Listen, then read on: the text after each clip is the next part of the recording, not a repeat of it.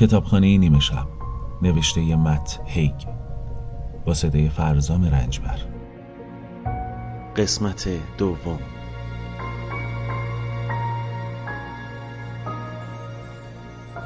ساعت صفر. در ابتدا مه آنقدر فراگیر بود که نورا نمی توانست هیچ چیز ببیند. تا اینکه کم کم ستونهایی در دو سمتش پدیدار شدند. در مسیری ایستاده بود که دو سمتش ستونها ردیف شده بودند. رنگ ستونها مثل مغز خاکستری بود و لکه های آبی روشن داشت. بخارهای مه‌مانند مثل ارواحی که دوست نداشته باشند دیده شوند از بین رفتند و شبح چیزی از پشتشان پدیدار شد. چیزی مستطیلی و جامد.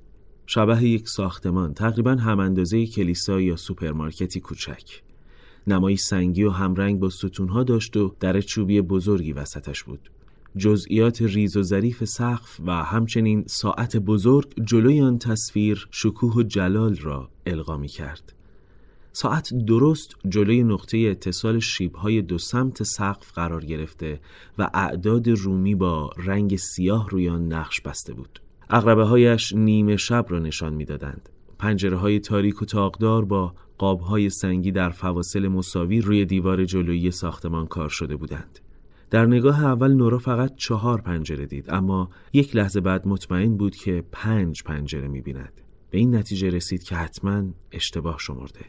با توجه به اینکه دور تا دورش هیچ چیز دیگری نبود و جای دیگری نداشت که برود محتاطانه قدمی به سمت ساختمان برداشت. به ساعت دیجیتال روی مچش نگاه کرد. طبق آنچه ساعت می‌گفت دقیقا نیمه شب بود. نورا منتظر ماند تا ثانیه بعدی سر برسد اما نرسید. حتی وقتی به ساختمان نزدیکتر شد در چوبی را باز کرد و قدم به داخل ساختمان گذاشت اعداد روی صفحه ساعت تغییر نکردند.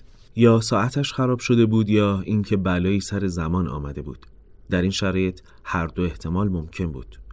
نورا فکر کرد چی شده؟ اینجا چه خبره؟ همونطور که داخل می‌رفت به این فکر افتاد که شاید در اینجا بتواند جوابی برای سوالهایش پیدا کند. داخل ساختمان حسابی روشن بود و با سنگهای روشن آن را سنگ فرش کرده بودند. رنگی میان زرد روشن و قهوه‌ای شطوری مثل رنگ کاغذ کتابهای قدیمی. اما پنجره هایی را که از بیرون دیده بود در داخل ساختمان نمی‌دید. در واقع با اینکه فقط چند قدم در داخل ساختمان پیش رفته بود دیگر نمی توانست دیوارها را ببیند. در عوض همه جا پر از قفسه های کتاب بود. ردیف به ردیف طبقات پر از کتاب که تا سقف بالا می رفتند و از راهروی عریضی که نورا درونش قدم می‌زد منشعب شده بودند. نورا در یکی از ردیف ها پیچید و ایستاد تا با سردرگمی به کتاب های ظاهرا بی پایان نگاه کند. همه جا پر از کتاب بود. خود طبقات آنقدر باریک بودند که انگار اصلا دیده نمی شدند و نامرئی بودند. کتاب ها همه سبز رنگ بودند اما سایه های مختلف و متفاوت سبز. برخیشان مثل آب مرداب سبز مات برخی دیگر سبز روشن مغز پسته‌ای برخی سبز زمردی تیره و برخی دیگر هم به روشنی و شادی چمنهای تابستان. حالا که بحث چمنهای تابستان شد با اینکه کتابها قدیمی به نظر می رسیدند هوای کتابخانه بسیار تازه بود. بوی خوشایند و شبیه حیاتی پوشیده از چمن داشت نه شبیه کتابخانه های قدیمی و خاک گرفته واقعا به نظر می رسید طبقات تا ابد ادامه دارند و مستقیم به سمت افقی ناپیدا و دوردست می روند. مثل خطوطی که در پروژه هنری مدرسه به پرسپکتیو تک نقطه‌ای کشیده شده بودند و فقط گهگاهی راهروی وسطشان دیده می‌شد و این نظم را به هم می‌زد. نورا یکی از راهروها را تصادفی انتخاب کرد و در آن به راه افتاد. در تقاطع بعدی به چپ پیچید و اندکی گم شد. دنبال راه خروج گشت اما هیچ نشانه یا تابلوی خروجی ندید. سعی کرد قدم های پیشرفته را برگردد اما غیر ممکن بود. در نهایت به این نتیجه رسید که قرار نیست راه خروجی پیدا کند. برای آنکه دست کم با شنیدن صدای خودش کمی آرام شود گفت غیر طبیعیه واقعا غیر طبیعیه ایستاد و قدمی به طرف چند تا از کتاب ها برداشت هیچ عنوان یا نام نویسنده روی عطف کتاب ها نوشته نشده بود. جز تفاوت رنگشان تنها وجه تمایز دیگری که داشتند حجمشان بود. ارتفاع کتاب ها یکسان بود اما قطرشان تغییر می‌کرد. عطف بعضی هایشان دو اینچ قطر داشت و بعضی دیگر به شدت کمتر. یکی دو تایشان که اصلا مثل بروشورهای نازک بودند. دست دراز کرد تا یکی از کتابهای متوسط را که رنگ زیتونی ملالاوری داشت از روی طبقه بردارد. کمی خاک گرفته و کهنه به نظر می آمد. پیش از آن که کتاب را کاملا از طبقه بردارد صدایی از پشت سرش شنید و عقب پرید. صدا گفت مراقب باش. نورا برگشت تا ببیند چه کسی پشت سرش است. کتابدار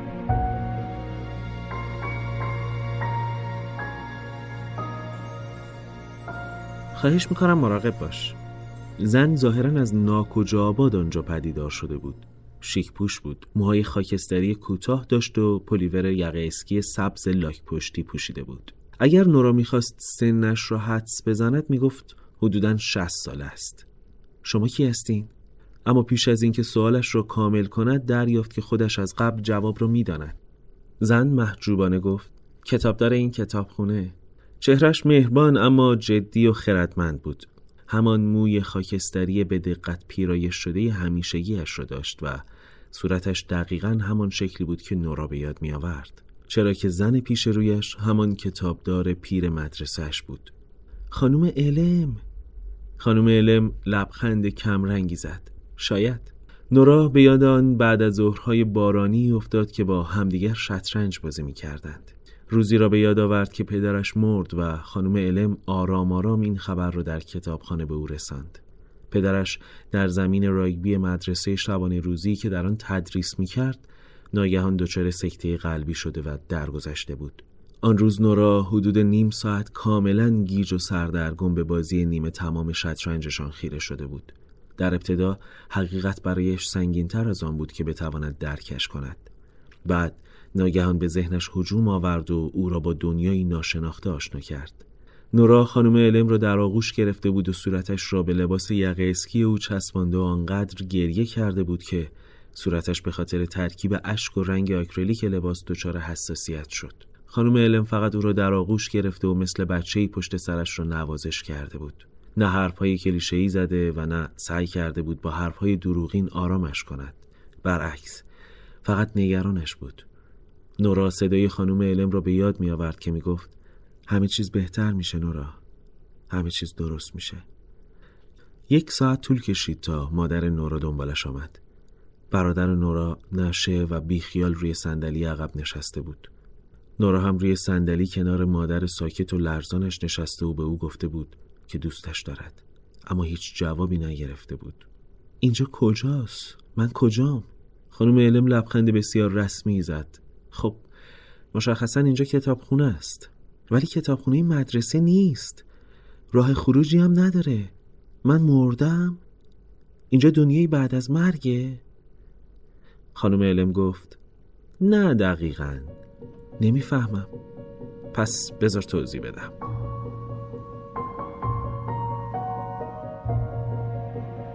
کتابخانه نیمه شب.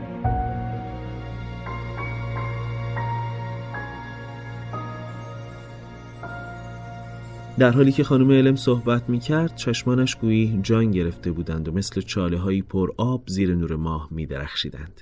گفت بین زندگی و مرگ یک کتابخونه هست. توی اون کتابخونه هم طبقات کتاب تا ابد ادامه دارند. هر کتاب موقعیت اینو بهت میده که یکی از زندگیهایی رو تجربه کنی که می‌تونستی داشته باشی تا ببینی اگه انتخابای دیگه ای کرده بودی چی می‌شد اگه موقعیت اینو داشتی که حسرت تو از بین ببری کار متفاوتی انجام می‌دادی؟ نورا پرسید. پس واقعا مردم؟ خانم علم سر تکان داد. نه دقیق گوش کن. بین زندگی و مرگ.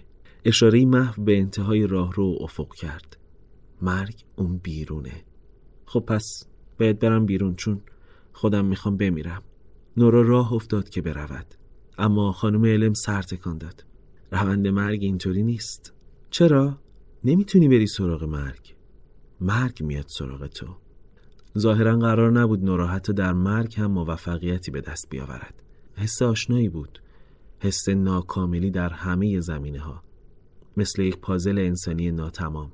نیمه زنده و نیمه مرده. خب چرا نمردم؟ چرا مرگ نیومده سراغم؟ رسما خودم دعوتش کردم که بیاد. می‌خواستم بمیرم اما الان می‌بینم اینجا ما هنوز وجود دارم. هنوز همه چی رو حس می‌کنم. خب اگه این حرفم مایه آرامشت میشه بهتره بدونی که به احتمال زیاد داری میمیری. کسایی که به کتابخونه میان حالا سرنوشتشون هرچی که بشه معمولا خیلی اینجا نمیمونن. نورا هر وقت به این موضوع فکر می‌کرد که البته این اواخر بیشتر و بیشتر هم شده بود همیشه فقط کمبودهایش را می‌دید. چیزهایی که نتوانسته بود به آنها برسد. واقعا هم خیلی چیزها بودند که نورا به آنها نرسیده بود. حسرت های زیادی داشت که پیوسته توی سرش تکرار می شدند. توی المپیک شنا نکردم یخچال شناس نشدم. همسر دن نشدم مادر نشدم خواننده اصلی گروه هزارتون نشدم. موفق نشدم آدم واقعا خوبی و شادی بشم. نتونستم از ولتر مراقبت کنم و حالا بعد از تمام اینا حتی نتوانسته بود بمیرد. واقعا شرماور بود که این تعداد از احتمالات مختلف رو نابود کرده بود. تا زمانی که کتابخونه نیمه شب وجود داره تو هم از مرگ حفظ میشی. نورا حالا باید تصمیم بگیری می‌خوای چطوری زندگی کنی.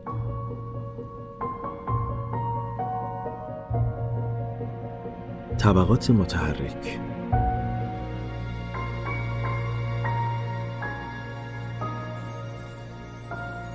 طبقات کتاب دو سمت نورا شروع به حرکت کردند. زاویه هایشان عوض نمی شدند فقط افقی می لغزیدند و جابجا می شدند این احتمال هم بود که اصلا طبقات حرکت نمی کنند و این کتاب ها هستند که جابجا می شوند اصلا هم مشخص نبود که چرا یا حتی چگونه هیچ ابزار وسیله دیده نمی‌شد که این کار را انجام دهد. صدایی به گوش نمی رسید و کتاب ها هم در انتها یا ابتدای طبقات بر زمین نمی ریختند کتاب ها بر اساس اینکه روی کدام طبقه قرار داشتند با سرعتی متفاوت میلغزیدند اما هیچ کدامشان خیلی سریع حرکت نمی کردند.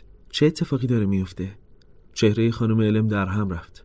قامتش رو صافتر کرد چانهش رو داخل برد قدمی به سمت نورا رفت و دستهایش رو در هم گره کرد وقتشه که شروع کنی عزیزم اگه اشکال نداره اینو بپرسم چی رو باید شروع کنم؟ هر زندگی میلیون ها تصمیم و شامل میشه بعضی از این تصمیم ها بزرگن و بعضی کوچیک اما هر بار که تصمیمی گرفته میشه نتیجه تغییر می‌کنه. تغییری جبران ناپذیر که به نوبه خودش موجب تغییرات دیگه ای میشه. این کتابا دریچه ای هستند به تمام زندگیهایی که تو می‌تونستی تجربه کنی. چی؟ تعداد زندگیهایی که می‌تونی داشته باشی به اندازه احتمالاتیه که توی عمرت داری. توی بعضی زندگی ها انتخابای متفاوتی می‌کنی و اون انتخابا نتایج متفاوتی رو ایجاد می‌کنن. اگه فقط یه کار متفاوت انجام داده بودی داستان زندگیت متفاوت می‌شد.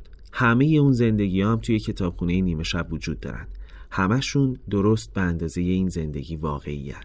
یعنی زندگی های موازی نه همیشه بعضیاشون بیشتر متقاطعن خب دوست داری زندگی رو تجربه کنی که می‌تونستی داشته باشی؟ دوست داری کاری رو متفاوت انجام بدی؟ چیزی هست که بخوای تغییرش بدی؟ کار اشتباهی کردی؟ جوابش آسان بود. آره همه چی. به نظر رسید این جوابش باعث شد بینی کتابدار قلقلک شود. خانم علم سریع دست در آستین لباس یقه اسکیش فرو برد تا دستمال کاغذیش را بیرون بیاورد. بلافاصله آن را جلوی صورتش گرفت و داخلش عدسه کرد. نورا گفت آفیت باشه. و دید که چطور به محض تمام شدن استفاده کتابدار از دستمال جادوی عجیب آن را از توی دستانش غیب کرد. نگران نباش دستمالا هم مثل زندگیان. همیشه تعداد زیادی ازشون هست. خانم علم برگشت سر حرفش. انجام دادن فقط یک کار به شکلی متفاوت معمولا مثل اینه که همه چیز رو متفاوت انجام بدی. هر چقدر که تلاش کنیم نمی‌تونیم کارایی رو که توی دوران زندگی انجام دادیم تغییر بدیم. اما تو دیگه توی دوران زندگیت نیستی. اومدی بیرون. این موقعیت رو داری که ببینی همه چیز می‌تونست چطوری پیش بره. نورا در دل گفت امکان نداره اینو واقعی باشه. ظاهرا خانم علم می‌دانست او به چه فکر می‌کند. اما واقعیه نوراسید هرچند اون واقعیتی نیست که تو درکش می‌کنی. بهترین حالتی که میشه توصیفش کرد میانه است نه زندگی و نه مرگ.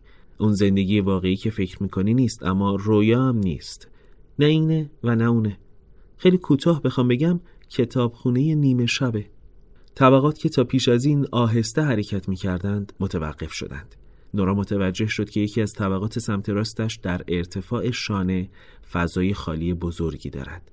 تمام بخش دیگر طبقات کاملا شانه به شانه از کتاب پر بودند. اما اینجا فقط یک کتاب به پشت روی طبقه سفید و نازک قرار داشت. این کتاب برخلاف بقیه کتاب ها نه سبز بلکه خاکستری بود. درست به همان اندازه خاکستری که وقتی نورا نخستین بار ساختمان را از ورای مهدید و دیوارهای سنگی خاکستری به نظرش رسیدند. خانم علم کتاب را از روی طبقات برداشت و به نورا داد. در نگاهش اندکی حس انتظار دیده می‌شد انگار که کادوی کریسمس نورا را به او داده باشد. وقتی توی دست خانم علم بود سبکتر به نظر می رسید اما خیلی سنگین تر از آن بود که نورا فکر می کرد نورا شروع به باز کردن کتاب کرد. خانم علم سر تکان داد. همیشه باید منتظر تایید من بمونی. چرا؟ همه کتابای اینجا همه کتابایی که توی کتابخونن همشون به جز یکی نوعی از زندگی تو هن. این کتابخونه مال توه. به خاطر تو اینجاست. می‌دونی چون زندگی هر کسی می‌تونه به بی نهایت شکل مختلف پیش بره. کتابایی توی کتابخونه زندگی تو هن و همشون هم از زمان یکسانی آغاز میشن. همین الان. نیمه شب. سهشنبه 28 آوریل.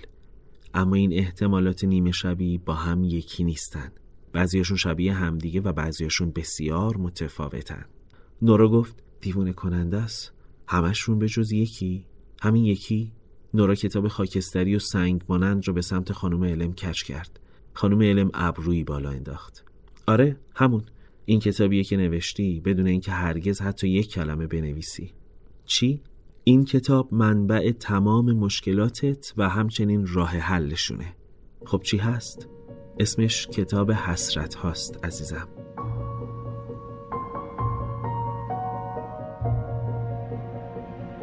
کتاب حسرت ها.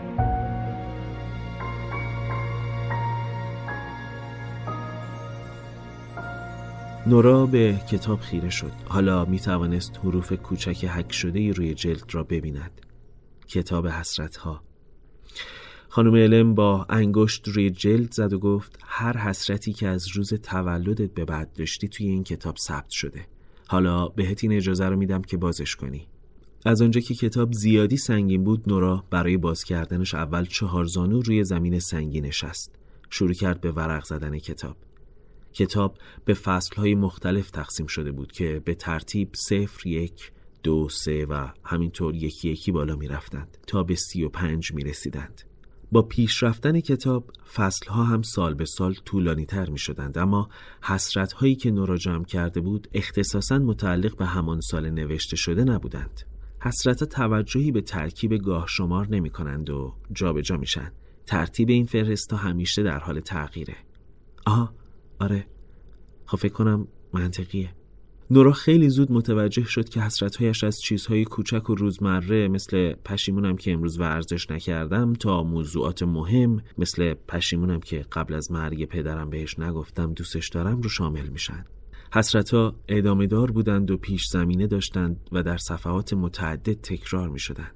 پشیمونم که توی گروه هزار تو نموندم چون برادرم رو نامید کردم. پشیمونم که توی گروه هزار تو نموندم چون از خودم نامید شدم. پشیمونم که تلاش بیشتری برای نجات محیط زیست نکردم. پشیمونم که وقتم و صرف شبکه های اجتماعی مجازی کردم. پشیمونم که با ایزی نرفتم استرالیا. پشیمونم که وقتی جوانتر بودم بیشتر خوش نگذروندم. پشیمونم که اونقدر با بابا بحث و دعوا می کردم پشیمونم که شغلی مرتبط با حیوانات نداشتم. پشیمونم که توی دانشگاه به جای فلسفه زمین شناسی نخوندم. پشیمونم که یاد نگرفتم چطور آدم شادتری باشم. پشیمونم که اینقدر احساس گناهکاری کردم. پشیمونم که یاد گرفتن اسپانیایی رو ادامه ندادم. پشیمونم که توی آزمون دروس پیشرفته رشته های علمی رو انتخاب نکردم. پشیمونم که یخچال شناس نشدم. پشیمونم که ازدواج نکردم. پشیمونم که برای خوندن کارشناسی ارشد توی دانشگاه کمبریج درخواست پذیرش نکردم. پشیمونم که سالم زندگی نکردم پشیمونم که به لندن اسباب کشی کردم پشیمونم که نرفتم پاریس تا انگلیسی تدریس کنم پشیمونم که نوشتن رومانی رو که توی دانشگاه شروع کردم به پایان نرسوندم پشیمونم که لندن رو ترک کردم پشیمونم که وارد شغلی بدون آینده شدم پشیمونم که خواهر بهتری نبودم پشیمونم که بعد تموم کردن دانشگاه یک سال رو صرف تفریح نکردم پشیمونم که پدرم رو ناامید کردم پشیمونم که بیشتر از نواختن پیانو اونو تدریس کردم. پشیمونم که سرمایه مالیمو درست مدیریت نکردم. پشیمونم که توی روستا زندگی نکردم. بعضی حسرت ها کمرنگتر از بقیه بودن. حسرتی پیاپی نامرئی و دوباره مرئی می‌شد. انگار که داشت به نورا چشمک می‌زد. آن حسرت این بود. پشیمونم که هنوز بچه دار نشدم. خانم علم که ظاهرا دوباره به طریقی ذهن او را خوانده بود توضیح داد. این حسرتیه که بعضی وقتا وجود داره و بعضی وقتا نه. چند تا از این حسرت توی کتاب هست. از سی و چهار سالگی به بعد در طولانی ترین فصل انتهای کتاب حسرت های متعددی مربوط به دن بودن. همگی نسبتا شدید بودن و مثل آکوردی بلند و پرصدا از کنسرت یوزف هایدن در سر نورا پخش می شدن. پشیمونم که با دن نامهربون بودم. پشیمونم که باهاش قطع رابطه کردم. پشیمونم که باهاش توی یه می‌خونه محلی زندگی نمی کردم در حالی که به صفحه خیره شده بود یاد مردی افتاد که نزدیک بود با او ازدواج کند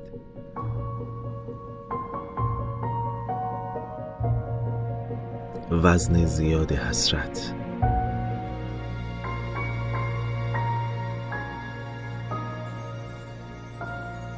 نخستین بار دن را در دورانی دید که با ایزی در توچینگ زندگی می کرد. لبخندی پت و پهن داشت و ریشی کوتاه ظاهرش شبیه مجریهای قدیمی تلویزیون بود با مزه و کنجکاو زیاد می نوشید اما به طریقی هیچ وقت گرفتار بدحالی های بعد از نوشیدن نمی شد.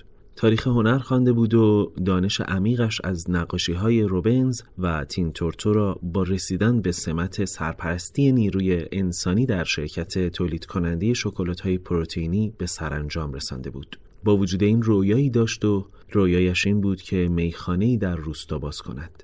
رویایی که دوست داشت آن را با او شریک شود با نورا. نورا شیفته شد و با هم نامزد شدند اما ناگهان متوجه شد که نمی‌خواهد با او ازدواج کند. در دل از این میترسید که مثل مادرش بشود. نمی‌خواست ازدواج پدر و مادرش را تکرار کند. همانطور که به کتاب حسرتها خیره شده بود به این فکر کرد که آیا پدر و مادرش اصلا زمانی همدیگر را دوست داشتند یا صرفا در زمان مناسب با نزدیکترین فرد ممکن ازدواج کردند. مثل بازی که به محض تمام شدن موسیقی باید نزدیکترین فرد به خودت را با دست بگیری. نورا هرگز دوست نداشت در آن بازی شرکت کند. برتران راسل می نویسد ترس از عشق همان ترس از زندگی است و کسی که از زندگی بترسد مرده بیش نیست. شاید مشکل نورا همین بود. شاید فقط از زندگی کردن می ترسید اما برتاند راسل بارها ازدواج کرده بود و روابطی خارج از ازدواج داشت. بنابراین شاید نصیحتش در این مورد چندان معتبر نبود. مادرش سه ماه پیش از مراسم ازدواج فوت کرد. نورا به شدت متاسف و اندوهگین بود و با اینکه پیشنهاد کرد تاریخ ازدواجشان را عقب بیاندازند این کار به دلایلی هرگز انجام نشد. غم نورا با افسردگی و استراب و حس از کنترل خارج شدن زندگیش ترکیب شد. ازدواجش همچون آرزه این احساس آشوب به نظر می رسید و حس می کرد به ریل قطاری بسته شده و تنها راه شل کردن تنابها و آزاد شدنش این است که ازدواج را لغو کند. با این حال ماندن در بتفورد مجرد بودن لغو برنامه هایش برای رفتن با ایزی به استرالیا گرفتن کاری در مغازه ابزار موسیقی و آوردن گربه حسی دقیقا برعکس آزادی داشت. خانم علم گفت وای نه. و رشته افکار نورا را قطع کرد. تحملش برات خیلی سخته. ناگهان تمام احساس پشیمانی و درد ناشی از ناامید کردن دیگران و خودش و دردی که کمتر از یک ساعت پیش سعی کرده بود از آن فرار کند به جانش افتاد. حسرت های متفاوت با همدیگر ترکیب شدند. در واقع همانطور که به صفحه گشوده یک کتاب نگاه می کرد انگار به دردی بدتر از زمان حضورش در بتفورد گرفتار شد. قدرت تمام حسرتهایش که همزمان از کتاب برمیخواستند برایش به زجری تحمل ناپذیر تبدیل شده بود. وزن اندوه و حس گناه و ندامت بیش از حد زیاد بود. روی آرنجش به عقب تکیه داد. کتاب سنگین را رها کرد و چشمانش را محکم بست. به سختی می توانست نفس بکشد انگار که دستهای نامرئی دور گردنش حلقه شده بودند. متوقفش کن. خانم علم دستور داد. ببندش. کتابو ببند.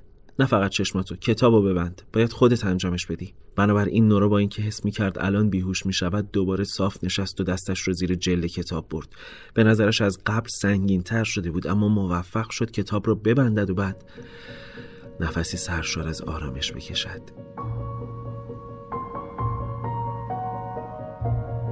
تمام زندگی همکنون آغاز می شود.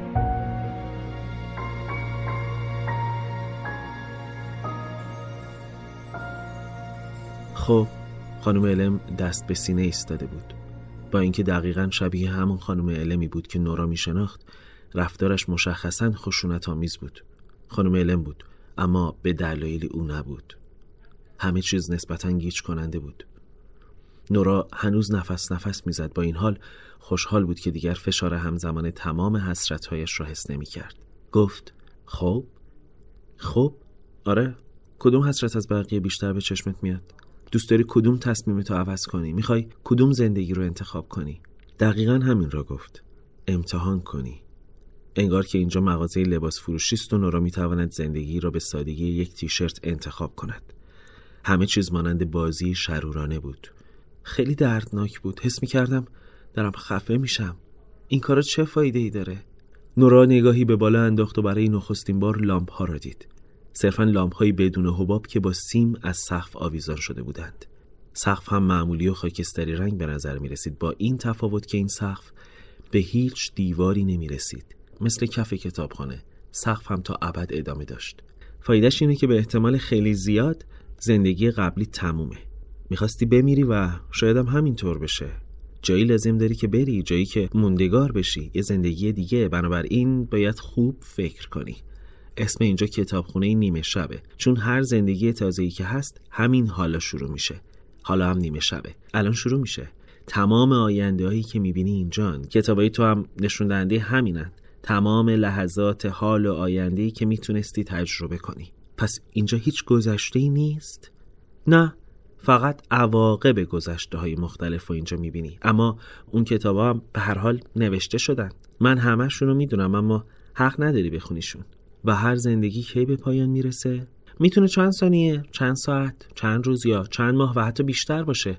اگر زندگی پیدا کردی که واقعا می‌خواستی زندگیش کنی، می‌تونی تا وقتی که از کهولت سن بمیری همون رو زندگی کنی. اگه واقعا و عمیقا زندگی رو بخوای، نیازی نیست نگران باشی. جوری همونجا میمونی که انگار از اولم هم همونجا بودی. چون بالاخره توی یه دنیا واقعا همیشه همونجا بودی.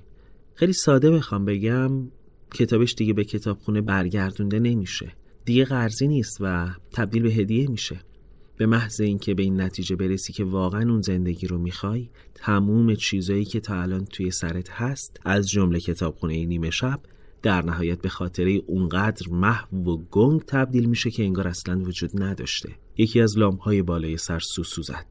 خانم علم با لحنی که کمی بوی تهدید می‌داد ادامه داد تنها خطر ممکن مال وقتیه که اینجایی.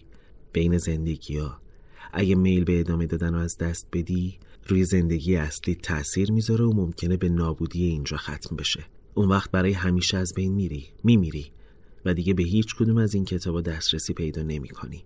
خودم هم همینو می‌خوام. می‌خوام بمیرم. میمیرم چون خودم می‌خوام. برای همین قرصای زیادی خوردم تا اووردوز کنم. می‌خوام بمیرم. خب شاید. شایدم نه. به هر حال الان اینجایی. نورو سعی کرد متوجه موقعیت شود. خب اگه توی یه زندگی بدتر از زندگی قبلیم گیر افتادم چی؟ چطوری به کتابخونه برگردم؟ ممکنه اولش حسش نکنی اما به محض اینکه کاملا احساس ناامیدی کنی به اینجا برمیگردی. بعضی وقتا این حس آروم آروم سراغت میاد بعضی وقتا هم یه دفعه به دست میده. اگه هیچ وقت حسش نکنی همونجا میمونی و قاعدتا یعنی همونجا شاد و خوشحالی. از این ساده تر نمیشه بیانش کرد. بنابراین انتخاب کن که چه کاری رو متفاوت انجام می‌دادی تا من کتابش رو برات پیدا کنم. یعنی همون زندگی رو پیدا کنم. نورا سرش رو پایین گرفت و به کتاب حسرت ها نگاه کرد که روی کاشی های زرد و قهوه زمین افتاده بود. به یاد مکالمات شبانش با دن درباره رویایش برای باز کردن میخانه کوچک در روستا افتاد. اشتیاق دن واگیردار بود و انگار که تا حدودی به رویای نورا هم تبدیل شد. آرزو می‌کنم که دن رو ترک نکرده بودم که هنوز با اون توی رابطه بودم. پشیمونم که پیش هم دیگه نموندیم و اون رویا رو محقق نکردیم. زندگی هست که توش هنوز با هم باشیم؟ خانم علم گفت البته. کتاب های کتابخانه دوباره شروع به حرکت کردند. انگار که طبقات کتاب در واقع ریل خطوط تولید کارخانه باشند. اما این بار به جای آنکه مثل مارش عروسی آهسته باشند لحظه به لحظه سریعتر از قبل حرکت می کردند تا جایی که دیگر نمی‌شد کتاب ها را از هم تشخیص داد. فقط به شکل جریانی سبز رنگ پیش می رفتند. بعد درست به همان اندازه ناگهانی متوقف شدند.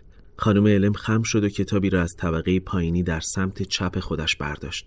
این کتاب از آنهایی بود که جلد سبز تیره داشت. آن را به نورا داد. بسیار سبکتر از کتاب حسرت ها بود. گرچه از نظر اندازه شبیه همدیگر بودند. این کتاب هم روی عطفش هیچ نوشته ای نداشت و فقط با فونتی کوچک و دقیقا همرنگ بقیه کتاب ها روی جلش چیزی نوشته بود. زندگی من. اما این زندگی من نیست. نورا همه اینا زندگی تو هن. الان چی کار کنم؟ کتابو باز کن و برو صفحه اول. نورا همین کار را کرد. خانم علم به دقت و محتاطانه گفت خیلی خوب. حالا خط اولو بخون. نورا به خط اول نگاه کرد و خواندش. از میخانه خارج شد و به هوای خنک شبانه قدم گذاشت. نورا فقط به اندازه زمان داشت که با خودش فکر کند میخانه بعد از آن همه چیز اتفاق افتاد. متن کتاب با سرعتی زیاد در هم پیچید و ناخوانا شد. نورا همزمان احساس ضعف کرد. هرگز آگاهانه کتاب را رها نکرد. اما لحظه ای آمد که دیگر در حال خواندنش نبود و لحظه دیگر بعد از آن اصلا هیچ کتاب یا کتابخانه وجود نداشت.